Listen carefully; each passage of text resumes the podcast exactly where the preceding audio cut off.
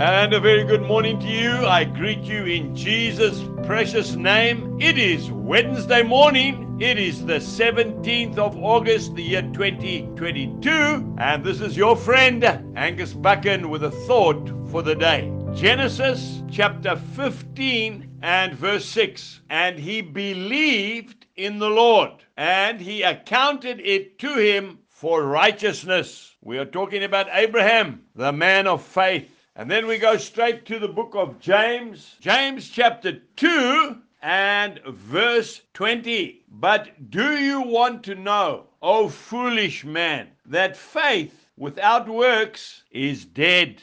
Abraham was known as the friend of God.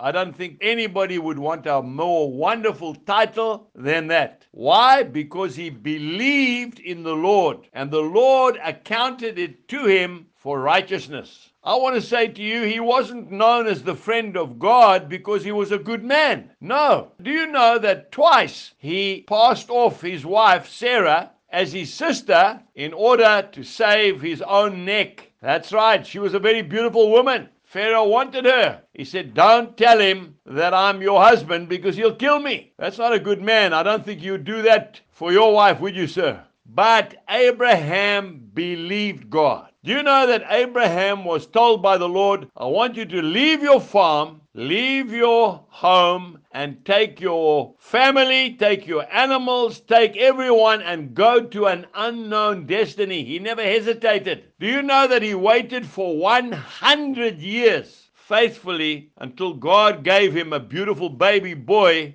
by the name of Isaac. Romans chapter 4, verse 20 Abraham staggered not at the promises of God through unbelief, but remained strong, giving glory to the Lord. But that's not the end of the story. God gave him his little boy, Isaac, and when he grew into a fine, young, strong teenager, God tested Abraham yet once again. He said to Abraham, I want him back. You need to offer him up as a sacrifice to me on Mount Zion. Abraham obeyed immediately. Do you and I want to be known as friends of God? Well, we've got to start walking the talk. Faith is a verb, it's a doing word. It's not a noun. It's not like a table or a chair. It's an action word. When God tells us to do something, we need to do it. In 2008, we hired the biggest tent in the world. It took about three weeks to erect it here on this farm. My son came to me and he said to me, Dad, we need more money because we need more speakers. I said, We don't have any money left. He said, Dad, they have told me that the speakers, the sound will only go to a certain row of chairs. After that, no one will hear anything. We have to have them. Reluctantly, I agreed. We ordered the extra speakers. We didn't have the money. The next day, we got a deposit in our account. A farmer in the Free State, hundreds and hundreds of kilometers away from us, sold a flock of sheep and put the money in the bank, the exact amount. Have a wonderful day. Jesus bless you and goodbye.